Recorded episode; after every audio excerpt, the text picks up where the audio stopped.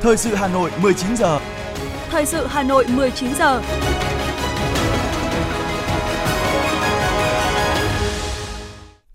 Quang Minh và Thúy Hằng xin được đồng hành cùng quý thính giả trong 30 phút của chương trình thời sự tối nay, thứ năm, ngày 19 tháng 1 năm 2023. Những nội dung chính sẽ được đề cập đến trong chương trình.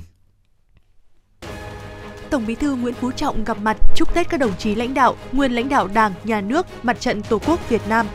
Hà Nội trao tặng quà Tết đạt hơn 151% kế hoạch. Quận Hà Đông chi trả bồi thường hỗ trợ giải phóng mặt bằng dự án đường vành đai 4 vùng thủ đô Hà Nội. Trong phần tin thế giới, Mỹ cam kết tiếp tục đối thoại với Triều Tiên về phi hạt nhân hóa.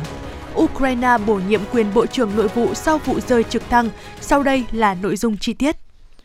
Thưa quý vị và các bạn, trong không khí cả nước chào đón Xuân Quý Mão 2023, mừng Đảng Cộng sản Việt Nam 93 tuổi, ngày 3 tháng 2 năm 1930, mùng 3 tháng 2 năm 2023. Sáng nay, ngày 28 tháng Chạp năm nhâm dần, tại trụ sở Trung ương Đảng, Tổng Bí thư Nguyễn Phú Trọng đã gặp mặt chúc Tết các đồng chí lãnh đạo, nguyên lãnh đạo Đảng, Nhà nước, Mặt trận Tổ quốc Việt Nam. Cùng tham dự có các đồng chí nguyên Tổng Bí thư Nông Đức Mạnh, nguyên Chủ tịch nước Nguyễn Xuân Phúc, Thủ tướng Chính phủ Phạm Minh Chính, Chủ tịch Quốc hội Vương Đình Huệ, nguyên Chủ tịch Quốc hội Nguyễn Sinh Hùng, Nguyễn Thị Kim Ngân, Thường trực Ban Bí thư Võ Văn Thưởng, quyền Chủ tịch nước Võ Thị Ánh Xuân, các đồng chí lãnh đạo, nguyên lãnh đạo Đảng, Nhà nước, đại diện lãnh đạo các cơ quan, đoàn thể trung ương và thành phố Hà Nội. Thay mặt Ban chấp hành Trung ương Đảng, Tổng Bí thư Nguyễn Phú Trọng gửi đến các đồng chí lãnh đạo, lão thành cách mạng, các đồng chí lãnh đạo, nguyên lãnh đạo Đảng, Nhà nước, Mặt trận Tổ quốc Việt Nam cùng toàn thể đồng chí, đồng bào, chiến sĩ cả nước, đồng bào ta ở nước ngoài lời chào trân trọng, lời thăm hỏi chân tình và lời chúc mừng tốt đẹp nhất. Tổng Bí thư Nguyễn Phú Trọng bày tỏ tình cảm trân trọng, lòng biết ơn sâu sắc đối với các đồng chí lão thành cách mạng, đội ngũ cán bộ, đảng viên, đồng bào và chiến sĩ cả nước, đồng bào ta ở nước ngoài đã đóng góp to lớn trong sự nghiệp xây dựng và bảo vệ Tổ quốc những năm vừa qua đặc biệt đã tạo nên những dấu ấn nổi bật của năm 2022. Tổng Bí thư Nguyễn Phú Trọng gửi lời cảm ơn và lời chúc tốt đẹp nhất tới chiến sĩ đang ngày đêm bảo vệ chủ quyền lãnh thổ, biển đảo thiêng liêng của Tổ quốc và sự bình yên cho nhân dân. Tưởng nhớ và biết ơn các anh hùng, liệt sĩ, thương binh, bệnh binh. Cảm ơn các tổ chức quốc tế đã hợp tác, giúp đỡ và ủng hộ sự nghiệp xây dựng và bảo vệ Tổ quốc của nhân dân Việt Nam. Tổng Bí thư Nguyễn Phú Trọng chỉ rõ, năm 2023 là năm bản lề thực hiện nghị quyết đại hội lần thứ 13 của Đảng và kế hoạch phát triển kinh tế xã hội 5 năm 2021-2025. Tổng Bí thư Nguyễn Phú Trọng lưu ý, nhiệm vụ trước mắt là khắc phục những khó khăn, tháo gỡ những vướng mắc, đẩy mạnh sản xuất, kinh doanh, trong lo đời sống nhân dân. Cán bộ, chiến sĩ đang làm nhiệm vụ nơi biên giới, biển đảo và bảo vệ Tổ quốc, khắc phục hậu quả thiên tai, dịch bệnh, chăm lo để nhân dân đón Tết. Một mùa xuân mới lại về, Tổng Bí thư Nguyễn Phú Trọng chúc sự nghiệp cách mạng của nhân dân ta đạt được nhiều thắng lợi mới to lớn hơn nữa. Năm 2023 thắng lợi to lớn hơn, phát triển nhanh và bền vững hơn năm 2022. Chúc Đảng ta và hệ thống chính trị ngày càng trưởng thành, trong sạch, vững mạnh toàn diện. Đất nước ta ngày càng phồn vinh, thịnh vượng. Nhân dân ta ngày càng ấm no, nhà nhà vui tươi, người người hạnh phúc, mọi sự hanh thông, năm mới, thắng lợi mới. Thưa quý vị và các bạn, trong không khí toàn Đảng, toàn dân vui mừng, phấn khởi chào đón Tết Nguyên đán Quý Mão 2023. Chiều nay, Tổng Bí thư Nguyễn Phú Trọng đã đến thăm và chúc Tết Đảng bộ, chính quyền và nhân dân thủ đô Hà Nội. Tiếp đón Tổng Bí thư Nguyễn Phú Trọng có Ủy viên Bộ Chính trị, Bí thư Thành ủy, Trường đoàn đại biểu Quốc hội thành phố Đinh Tiến Dũng và các đồng chí thường trực Thành ủy, Hội đồng nhân dân, Ủy ban nhân dân thành phố và lãnh đạo các sở ban ngành địa phương. Thay mặt lãnh đạo thành phố báo cáo với Tổng Bí thư Nguyễn Phú Trọng, Phó Bí thư Thường trực Thành ủy Nguyễn Thị Tuyến cho biết, năm 2022 bám sát sự chỉ đạo của Trung ương, đặc biệt là sự quan tâm lãnh đạo rất sát sao, thường xuyên kịp thời của Bộ Chính trị, Ban Bí thư Trung ương Đảng và Tổng Bí thư Nguyễn Phú Trọng, Đảng bộ, chính quyền và nhân dân thủ đô Hà Nội đã kế thừa và phát huy truyền thống cách mạng, tinh thần đoàn kết, thống nhất, chủ động, tập trung quyết liệt thực hiện chủ đề công tác năm 2022 của thành phố là kỷ cương, trách nhiệm, hành động, sáng tạo, phát triển. Hà Nội đã khống chế thành công dịch bệnh COVID-19, đi đầu cả nước trong phục hồi phát triển kinh tế xã hội và hoàn thành toàn bộ 22 trên 22 chỉ tiêu đề ra, trong đó có 5 chỉ tiêu vượt kế hoạch. Nổi bật là tăng trưởng kinh tế đạt 8,89%, cao nhất trong nhiều năm trở lại đây. Tổng thu ngân sách đạt trên 330.000 tỷ đồng, bằng 106,8% dự toán. Trong đó, thu nội địa năm thứ hai liên tiếp dẫn đầu cả nước. Quy mô nền kinh tế đạt 1,2 triệu tỷ đồng, tương đương với khoảng 50 tỷ đô la Mỹ. Thu nhập bình quân đầu người năm 2022 đạt 141,8 triệu đồng. Phát biểu chúc Tết Đảng bộ, chính quyền và nhân dân thủ đô, thay mặt lãnh đạo Đảng và Nhà nước và với tình cảm cá nhân của một công dân thủ đô, Tổng Bí thư Nguyễn Phú Trọng nhiệt liệt biểu dương, hoan nghênh và chúc mừng những kết quả to lớn mà thành phố đạt được trong năm 2022. Tổng Bí thư ghi nhận trong những kết quả thành tựu chung của đất nước có sự đóng góp rất quan trọng của Hà Nội. Tổng Bí thư nhấn mạnh, nói đến thủ đô Hà Nội, trong lòng mỗi người con đất Việt đều xúc động, tự hào về mảnh đất ngàn năm văn hiến và anh hùng, hào hoa và thanh lịch. Thủ đô của lương tri, phẩm giá con người, thành phố vì hòa bình. Để rồi, dù có đi bốn phương trời, lòng vẫn nhớ về Hà Nội. Trong suốt cuộc đời hoạt động vì nước, vì dân, Chủ tịch Hồ Chí Minh luôn dành cho thủ đô Hà Nội những tình cảm đặc biệt. Hà Nội cũng là nơi gắn với những dấu mốc quan trọng trong cuộc đời hoạt động cách mạng của người, nơi có nhiều địa danh in dấu chân bác.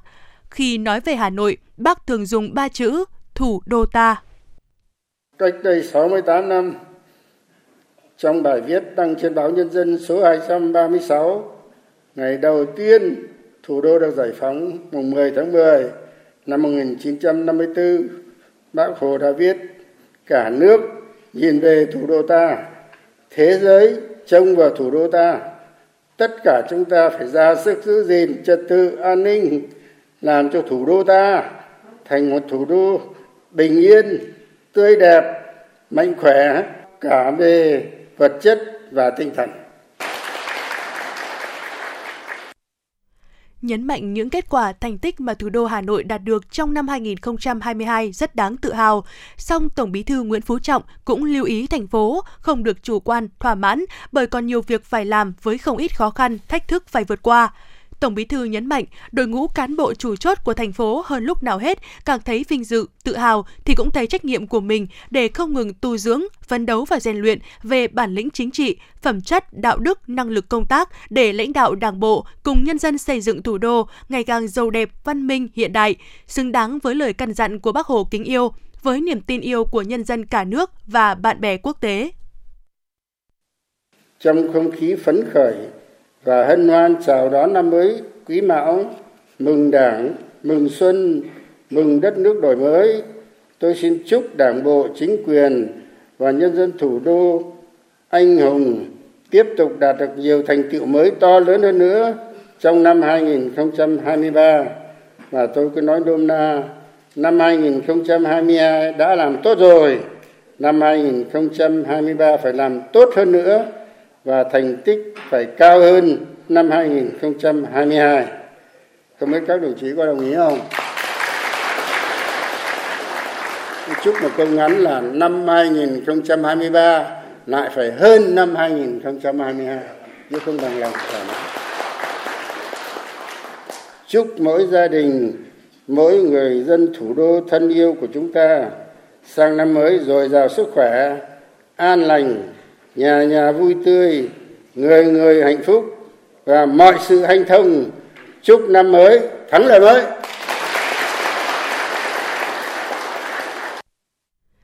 Trân trọng cảm ơn tình cảm, sự động viên và những định hướng sâu sắc của Tổng Bí thư Nguyễn Phú Trọng. Bí thư Thành ủy Đinh Tiến Dũng khẳng định, Đảng bộ, chính quyền, quân và dân thủ đô sẽ tiếp tục phát huy truyền thống vẻ vang của Đảng trong 93 năm qua, truyền thống cách mạng ngàn năm văn hiến, anh hùng, hòa bình, hữu nghị, tinh thần đoàn kết, thống nhất, chủ động sáng tạo, ý chí tự lực tự cường để tiếp tục đổi mới phương thức lãnh đạo của cấp ủy, tăng cường kỷ cương, kỷ luật trong thực thi nhiệm vụ quyết tâm thực hiện thắng lợi các nghị quyết, kết luận của Ban chấp hành Trung ương, Bộ Chính trị và của Quốc hội, Chính phủ để tiếp tục phát huy tốt vai trò, vị thế thủ đô, trái tim của cả nước. Nhân dịp này, Tổng Bí thư Nguyễn Phú Trọng đã chúc Tết và mừng tuổi đại diện người cao tuổi, thành thiếu nhi, công nhân lao động, lực lượng vũ trang thủ đô. Chiều nay, Thủ tướng Chính phủ Phạm Minh Chính đã thăm, kiểm tra công tác ứng trực sẵn sàng chiến đấu và động viên chúc Tết cán bộ chiến sĩ Bộ Tư lệnh Cảnh vệ, Cùng dự có Đại tướng Tô Lâm, Ủy viên Bộ Chính trị, Bộ trưởng Bộ Công an. Thay mặt lãnh đạo Đảng, Nhà nước, Thủ tướng Phạm Minh Chính biểu dương sự nỗ lực, phân đấu, những chiến công, thành tích và đóng góp quan trọng của Bộ Tư lệnh Cảnh vệ thời gian vừa qua. Năm 2023, tình hình thế giới dự báo tiếp tục diễn biến nhanh chóng, phức tạp, khó lường, tiềm ẩn yếu tố bất ổn. Trong khi đó, các hoạt động, sự kiện đối ngoại của đất nước và lãnh đạo Đảng, Nhà nước sẽ sôi động hơn. Do đó, nhiệm vụ của lực lượng cảnh vệ công an nhân dân sẽ nặng nề, khó khăn, phức tạp hơn – Thủ tướng đề nghị lực lượng cảnh vệ công an nhân dân làm tốt một số nhiệm vụ trọng tâm, trong đó nhấn mạnh quán triệt sâu sắc sự lãnh đạo tuyệt đối trực tiếp về mọi mặt của Đảng mà đứng đầu là Tổng Bí thư Nguyễn Phú Trọng. Sự quản lý, chỉ đạo trực tiếp của Đảng ủy Công an Trung ương, lãnh đạo Bộ Công an và sự giám sát của nhân dân. Quyết tâm xây dựng Đảng bộ Bộ Tư lệnh Cảnh vệ mẫu mực đi đầu trong xây dựng chỉnh đốn Đảng, nâng cao năng lực lãnh đạo, sức chiến đấu của tổ chức Đảng và đảng viên. Xây dựng đội ngũ lãnh đạo, chỉ huy các cấp và cán bộ chiến sĩ có bản lĩnh chính trị vững vàng, tuyệt đối trung thành với Đảng, Tổ quốc và nhân dân, giữ vững phẩm chất, có trái tim nóng, cái đầu lạnh, đôi chân vững chắc và hai bàn tay sạch. Trọng danh dự vì danh dự là điều thiêng liêng, cao quý nhất. Nhờ dịp đón Tết Nguyên đán Quý Mão 2023, thay mặt lãnh đạo Đảng, Nhà nước và với tình cảm cá nhân, Thủ tướng chúc toàn thể cán bộ, chiến sĩ lực lượng cảnh vệ công an nhân dân cùng gia đình năm mới sức khỏe, hạnh phúc và thành công. Theo Sở Lao động Thương binh và Xã hội Hà Nội, đến ngày hôm nay, thành phố đã cơ bản hoàn thành công tác tặng quà cho các đối tượng. Toàn thành phố đã trao tặng gần 1.635 triệu xuất quà cho các đối tượng chính sách ưu đãi người có công, người nghèo, đối tượng bảo trợ xã hội và nhiều nhóm đối tượng khác. Tổng kinh phí tặng quà là hơn 775 tỷ đồng, trong đó nguồn vận động xã hội hóa bằng một bằng 11% tổng kinh phí quà tặng. Như vậy, số lượng quà Tết đã trao tặng đạt hơn 151% so với kế hoạch. Kế hoạch là 1,1 triệu suất, tăng 7,2% so với dịp Tết Nguyên đán năm 2022. Sáng nay, quận ủy, hội đồng nhân dân, ủy ban nhân dân, ủy ban mặt trận tổ quốc Việt Nam quận Hai Bà Trưng tổ chức chương trình trao quà Tết Quý Mão năm 2023 cho 121 bệnh nhân chạy thận tại xóm chạy thận, ngõ 121 phố Lê Thanh Nghị, phường Đồng Tâm, quận Hai Bà Trưng nhân dịp Tết Nguyên đán Quý Mão 2023. Đây là hoạt động thường niên mà quận ủy, hội đồng nhân dân, ủy ban nhân dân quận Hai Bà Trưng tổ chức trao tặng thường niên dịp Tết đến chung tay hỗ trợ người nghèo, người khuyết tật, công nhân lao động, người có hoàn cảnh khó khăn để người người có Tết, nhà nhà có Tết. Tại chương trình, quận Hai Bà Trưng đã cho tặng quà cho 121 bệnh nhân đang phải chạy thận, tạm trú tại phường Đồng Tâm, mỗi suất trị giá 300.000 đồng. Sáng nay, theo tin từ Viện Huyết học Truyền máu Trung ương, tính đến ngày 18 tháng 1, kho máu của viện dự trữ gần 12.000 đơn vị máu, bảo đảm sẵn sàng cung cấp cho cấp cứu và điều trị trong dịp Tết của gần 200 bệnh viện khu vực phía Bắc.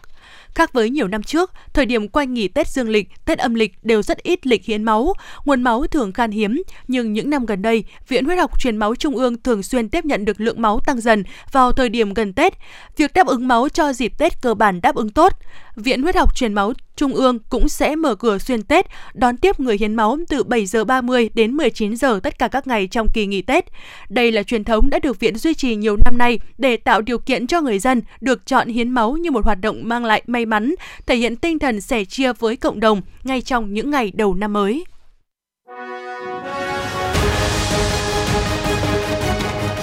Thời sự Hà Nội, nhanh, chính xác, tương tác cao.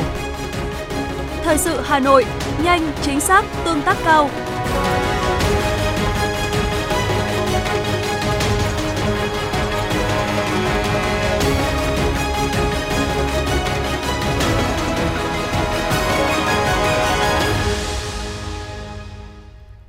Thưa quý vị, Ủy ban An toàn giao thông quốc gia vừa có công điện gửi các tỉnh thành về việc tăng cường đảm bảo an toàn giao thông đối với hoạt động vận tải hành khách. Ủy ban An toàn giao thông quốc gia đề nghị Chủ tịch Ủy ban nhân dân kiêm trưởng ban An toàn giao thông các tỉnh thành phố trực thuộc trung ương chỉ đạo các cơ quan chức năng, các tổ chức cá nhân có liên quan tiếp tục thực hiện nghiêm công điện ngày 19 tháng 12 năm 2022 của Thủ tướng Chính phủ về đảm bảo trật tự an toàn giao thông trong dịp Tết Nguyên đán Quý Mão và lễ hội xuân năm 2023. Đồng thời, các tỉnh thành chú trọng tăng cường công tác tuần tra, kiểm soát, phát hiện, xử lý nghiêm hành vi vi phạm pháp luật trật tự an toàn giao thông của lái xe, chủ xe kinh doanh vận tải hành khách, quan tâm kiểm tra về thực hiện quy định về an toàn kỹ thuật phương tiện và thời gian lái xe, xử lý nghiêm hành vi vi phạm của lái xe và chủ xe.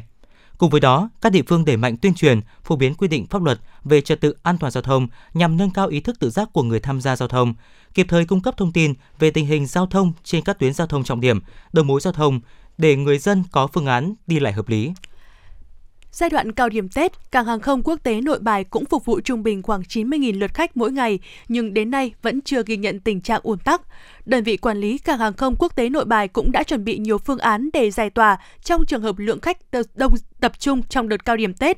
Ngoài việc tăng cường 20% lực lượng kiểm soát an ninh để siết chặt công tác đảm bảo an toàn cho người dân về quê ăn Tết, nhiều phương án khác cũng được triển khai để quy trình vào sảnh chờ được thông suốt như mở toàn bộ quầy an ninh, soi chiếu thủ tục check-in cho hành khách, chuẩn bị quầy dự phòng cũng đã được mở tối đa, đặc biệt là trong những khung giờ cao điểm.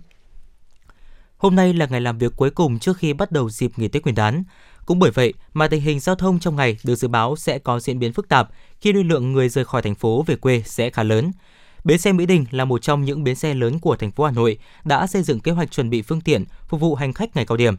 100% cán bộ, nhân viên của bến sẽ ứng trực trong những ngày giáp Tết nhằm đảm bảo người dân về quê được thuận lợi nhất. Trước đó, bến xe Mỹ Đình cũng đã có phương án tăng cường hơn 1.000 lượt xe trong dịp cao điểm Tết Nguyên đán này. Các bến xe lớn khác như Giáp Bát, nước ngầm cũng đã lên phương án cho tình huống lượng khách tăng cao như sử dụng xe tăng cường, sẵn sàng giải tỏa hành khách đảm bảo an toàn và thuận lợi. Thưa quý vị và các bạn, trong những năm qua, công tác đảm bảo an sinh xã hội, chăm lo cho đối tượng gia đình chính sách, đối tượng bảo trợ xã hội, hộ nghèo, hộ có hoàn cảnh khó khăn luôn được huyện Thanh Oai quan tâm, thể hiện bằng nhiều việc làm thiết thực. Niềm vui đến với hàng nghìn hộ nghèo, hộ có hoàn cảnh khó khăn trên địa bàn huyện Thanh Oai khi được nhận quà Tết từ các cấp ngành đoàn thể trên địa bàn huyện. Xúc động khi nhận được món quà ý nghĩa đúng dịp Tết Nguyên đán cận kề, ông Nguyễn Văn Hải, xã Đỗ Động chia sẻ. Nhờ sự quan tâm chia sẻ của các cấp, các ngành và cộng đồng mà gia đình tôi đã phần nào vơi bớt khó khăn. Tết năm nào, gia đình cũng nhận được quà và cùng những lời ân cần thăm hỏi, tôi thấy được an ủi, ấm lòng. À, em rất là phấn khởi và vui mừng khi được à, ở trên à, cũng quan tâm nên là đến gia đình à, cũng khó khăn cũng rất chi là cảm ơn trên quan tâm đến gia đình. Bà Nguyễn Thị Hồng, Phó Chủ tịch Hội Liên hiệp Phụ nữ huyện Thanh Oai chia sẻ. Những phần quà tuy giá trị không lớn nhưng có ý nghĩa về tinh thần, kịp thời động viên các gia đình chính sách, hộ gia đình có hoàn cảnh khó khăn, đồng thời thể hiện truyền thống tương thân tương ái. Mong rằng sự quan tâm và việc làm thiết thực này sẽ phần nào chia sẻ khó khăn, giúp các gia đình chính sách, hộ khó khăn đón Tết thêm vui tươi, đầm ấm, cũng như tạo động lực để họ vươn lên trong cuộc sống. Đối với ờ, Hội Liên hiệp Phụ nữ huyện Thanh Oai thì ờ, hàng năm là thường xuyên chăm lo cái à, à, Tết cho phụ nữ với à, rất nhiều hoạt động. Thứ nhất là chúng tôi cũng à, xã hội hóa và triển khai các cái chương trình tặng 130 xuất quà cho phụ nữ có hoàn cảnh đặc biệt khó khăn và 100 suất cho trẻ em có nghèo, có hoàn cảnh đặc biệt khó khăn. Tết Nguyên đán 2023, trên 25.000 xuất quà được huyện Thanh Oai gửi tặng đến các đối tượng người có công, người nghèo, người cao tuổi, các đối tượng bảo trợ xã hội, gia đình có hoàn cảnh khó khăn, Cùng với các xuất quà của Chủ tịch nước và thành phố, Thanh Oai đã trích ngân sách của huyện tặng quà cho gần 5.000 đối tượng người có công, người cao tuổi, trẻ em có hoàn cảnh đặc biệt và các đối tượng có hoàn cảnh đặc biệt khó khăn với tổng kinh phí trên 2 tỷ đồng. Theo đó, huyện đã thành lập 5 đoàn đi thăm, tặng quà và chúc Tết các gia đình chính sách, người có công với cách mạng, người cao tuổi, hộ nghèo có hoàn cảnh khó khăn trên địa bàn huyện. Ngoài ra, Ủy ban Mặt trận Tổ quốc huyện, các đoàn thể chính trị, xã hội, các tổ chức xã hội của huyện và Ủy ban Nhân dân các xã thị trấn cũng trích quỹ vì người nghèo và kêu gọi các nguồn xã hội hóa để tặng quà cho các đối tượng chính sách, hộ nghèo, cận nghèo và đối tượng đặc biệt khó khăn trên địa bàn. Hoạt động thường niên này đã đảm bảo tạo điều kiện cho tất cả đối tượng chính sách xã hội có hoàn cảnh khó khăn trên địa bàn huyện được vui xuân đón Tết – Bà Nguyễn Thị Hảo, Chủ tịch Liên đoàn Lao động huyện Thanh Oai cho biết. Ờ, xây dựng kế hoạch của huyện về tổ chức các cái hoạt động chăm lo cho đoàn viên và người lao động ờ, nhân dịp Tết ờ, Quý Mão năm 2023. Bên cạnh đấy thì cũng chỉ đạo các công đoàn cơ sở phối hợp với thủ trưởng cơ quan đơn vị rồi chuyên môn tổ chức các cái hoạt động thăm hỏi văn hóa văn nghệ thể dục thể thao để cho công nhân đón Tết à, Quý Mão năm 2023 thật sự là vui vẻ, đầm ấm. Trong những năm qua, công tác đảm bảo an sinh xã hội, các hoạt động chăm lo cho đối tượng gia đình chính sách, đối tượng bảo trợ xã hội, hộ nghèo, hộ có hoàn cảnh khó khăn trên địa bàn luôn được huyện quan tâm, chỉ đạo sát sao. Đặc biệt là hoạt động chăm lo Tết cho người dân đã trở thành truyền thống tốt đẹp và được huyện duy trì tích cực.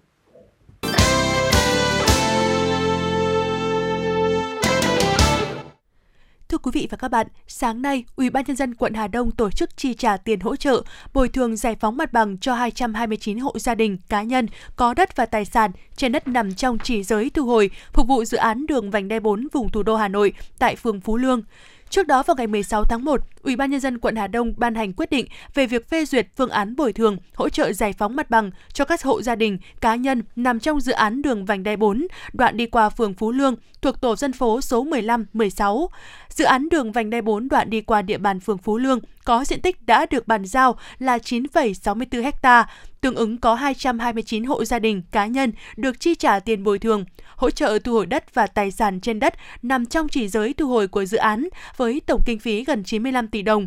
Tại buổi chi trả, hầu hết các hộ dân nhận tiền đền bù đều rất phấn khởi, đồng thuận ủng hộ chủ trương thực hiện các công trình, dự án phục vụ lợi ích quốc gia.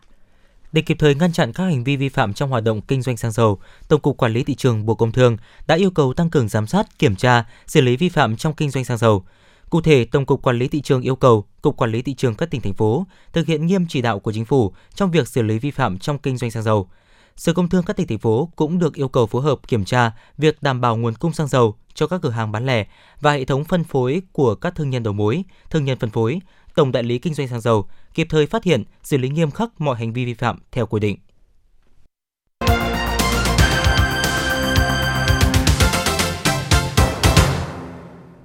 Xin chuyển sang phần tin thế giới. Thưa quý vị, người phát ngôn Bộ Ngoại giao Mỹ Ned Wright cho biết Washington tiếp tục duy trì cam kết về việc phi hạt nhân hóa hoàn toàn trên bán đảo Triều Tiên. Bên cạnh đó, ông Ned Wright cũng tái khẳng định cam kết của Washington về việc thúc đẩy đối thoại với Triều Tiên. Hãng thông tấn Trung ương Triều Tiên KCNA ngày hôm nay đưa tin, chi tiêu quốc phòng của Triều Tiên trong năm 2023 chiếm 15,9% ngân sách quốc gia, đồng thời nhấn mạnh con số này không thay đổi kể từ năm 2020. Báo cáo tình hình thực hiện ngân sách nhà nước năm 2022 của Triều Tiên cũng như dự thảo ngân sách nhà nước năm 2023 đã được xem xét và thông qua tại kỳ họp thứ 8 Hội đồng Nhân dân tối cao Triều Tiên trong hai ngày 17 và 18 tháng 1. Thủ tướng Ukraine Denis Shimhan thông báo ngày 18 tháng 1, chính phủ đã bổ nhiệm cảnh sát trưởng quốc gia Igor Klimenko giữ cương vị quyền Bộ trưởng Nội vụ nước này. Động thái trên diễn ra sau khi Bộ trưởng Nội vụ Ukraine Denis Monastiriski tử nạn trong vụ rơi trực thăng ở thị trấn Brovary, ngoại ô thủ đô Kiev sáng cùng ngày. Ngày hôm nay, Trung Quốc công bố sách trắng về phát triển xanh trong kỷ nguyên mới, đề cập việc nước này thành lập một hệ thống khu bảo tồn thiên nhiên kiểu mới nhằm thúc đẩy nỗ lực bảo tồn môi trường sinh thái. Sách trắng do Văn phòng Thông tin Quốc vụ Viện Trung Quốc công bố. Theo đó, nước này đang phát triển một hệ thống khu bảo tồn thiên nhiên, lấy các công viên quốc gia làm trung tâm, các khu bảo tồn thiên nhiên và các công viên tự nhiên làm vùng đệm. Cho đến nay, Trung Quốc đã thành lập 5 công viên quốc gia đầu tiên để đưa vào hệ thống khu bảo tồn kiểu mới. Nhiều chuyến tàu sẽ ngừng hoạt động, các lớp học sẽ phải tạm dừng và hoạt động của các doanh nghiệp cũng sẽ bị gián đoạn do nhiều người lao động tham gia cuộc đình công trên toàn nước Pháp nhằm phản đối kế hoạch cải cách lương hưu được cho là không đảm bảo quyền lợi của họ. Nhà điều hành đường sắt SNCF cảnh báo giao thông công cộng sẽ bị gián đoạn nghiêm trọng vào ngày 19 tháng 1 khi chỉ khoảng từ 20 đến 33% các chuyến tàu cao tốc TGV sẽ hoạt động, trong khi hầu hết các chuyến tàu ở địa phương sẽ dừng hoàn toàn. Chính quyền khu hành chính đặc biệt Hồng Kông Trung Quốc ngày hôm nay cho biết, từ ngày 30 tháng 1 sẽ dỡ bỏ quy định cách ly với những người mắc COVID-19. Quy định này là một trong những biện pháp hạn chế nghiêm ngặt cuối cùng mà Hồng Kông vẫn áp dụng để phòng chống đại dịch COVID-19. Chuyển sang một thông tin khác, thưa quý vị, ít nhất 70 người thiệt mạng trong đợt lạnh giá khắc nghiệt kéo dài đang hoành hành trên toàn Afghanistan, làm gia tăng mức độ khủng hoảng nhân đạo tại quốc gia nghèo khó này. Từ ngày 10 tháng 1, nhiệt độ ở thủ đô Kabul và một số tỉnh khác ở Afghanistan đã giảm mạnh, trong đó có vùng Kho ở miền Trung ghi nhận mức giảm nhiệt thấp nhất trong tuần qua là âm 33 độ C. Giám đốc cơ quan khí tượng Afghanistan Mohammad Nasim Muradi cho biết đây là mùa đông lạnh nhất tại Afghanistan trong những năm gần đây. Đợt lạnh giá khắc nghiệt này sẽ kéo dài thêm ít nhất một tuần nữa.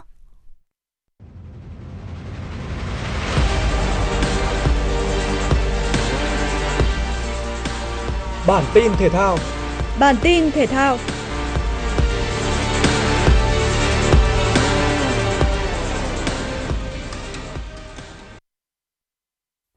Trong ngày V-League 2023 khởi tranh, Hà Nội FC đã chiêu mộ ngoại binh cuối cùng là tiền vệ người Brazil Jean Immer. Cầu thủ này năm nay 28 tuổi có chiều cao 1m83. Anh từng thi đấu cho các câu lạc bộ danh tiếng của bóng đá Brazil như Corinthians hay Botafogo.